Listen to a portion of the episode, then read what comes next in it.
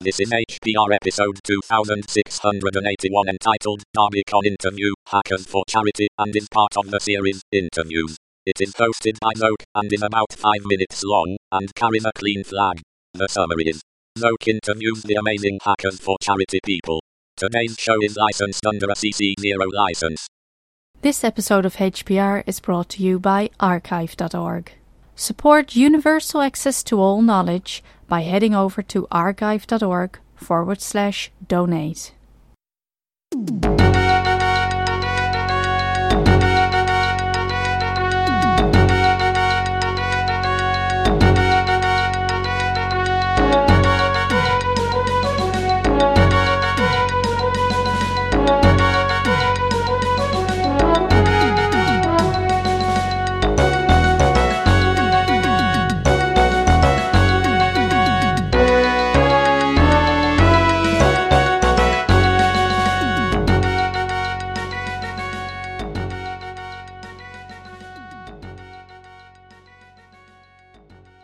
Hi, this is Zoke for Hacker Public Radio. I'm here with the iHack Charities people, and um, I'm pretty much going to let him talk about how awesome they are and what a great job they do.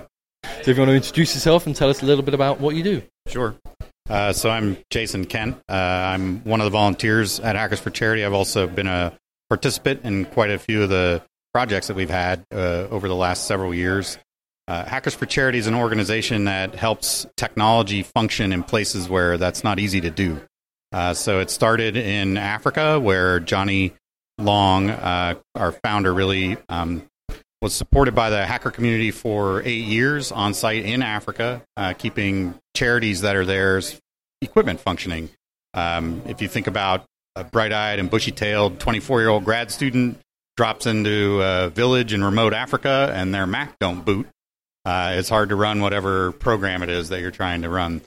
Um, and so we provide technology support enablement for those things, uh, as well as lately, lately uh, during the hurricane that went through Puerto Rico, um, we stood up a bunch of um, local security kits inside of Pelican cases, radios, communication gear, lights, um, and we deployed them across Puerto Rico for people to keep their neighborhoods safe, to have kind of a neighborhood watch program running for at night so there wasn't looting and that kind of stuff. So we keep the technology functioning even in places where you don't expect it to stop. Um, and so we've spent the last uh, several years at DerbyCon, uh, in fact, founded through uh, primarily through DerbyCon. Um, we uh, you know have had Johnny on the ground in Africa. Uh, he's back in the states now, uh, but the programs continue. In fact, the very first program he ever ran was to help a gentleman that was his gardener um, at the compound that he stayed at in, in Africa the first time he went. Um, he had a dream of being a plumber. Um, and eight years later, uh, I was watching a YouTube video about building a methane biodigester, and I thought, well, this is appropriate technology for Africa. That's just an education thing. And so I brought uh, the concept of the Dragon IBC um, methane biodigester there. And when I was there, I said, you know what I really need is a plumber, is somebody that can put pipes together. That's what a lot of this is, gas pressure and stuff. Uh, and the guy said, oh, I've, I've got a perfect guy for you. This guy's name's Dennis. Uh, and Johnny and I were sitting at dinner the other night. We never realized that, you know, through this connection, this guy on the ground in Africa, this plumber, um, that you know we both know him. Uh, he started him, and I've given him a, the next level of skills, uh, and he's off and running. Um, so keeping those kinds of programs functioning uh, and being able to bring education uh, in places where uh, education is not easily had has been really the focus. Um, but obviously, keeping the technology functioning is, is one of the things. So if you go to hackersforcharity.org, um, you can find our iHack charities uh, you know, swag and stuff. Um, but there's also uh, plenty of information about how you can help um, how people can pitch in. We have a red team now, so we have charities approach us that say we don't know anything about security and we need help. Um, and we've spun up a little red team of people that can go out and, and do engagements with charities, uh, take those skills that we use every day that are you know kind of mindless for us to use and apply them uh, in reality and, and, and actually help people.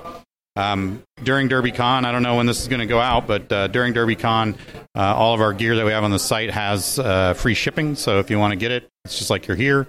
Um, and it makes it uh, a little easier for people to stomach, you know, not carrying another T-shirt home, as you can order it and have it have it shipped to your house or a hoodie or whatever. I do actually have a I Hack Charities T-shirt, and I do get some strange looks. I, people, you, you hack cha- and, and you're telling us about like no, it, it, it's a charity. It's a um, and you're a five hundred one c three. Yes. So it's it's all you know. It's it's tax deductible if you're in the US. And uh, yeah, the, I, I do get a lot of looks and, and questions about the, the t-shirt, and so I always try and explain it. That's hackersforcharity.org, and I highly recommend everyone go either donate money, donate their time, or help out generally. Thank you very much.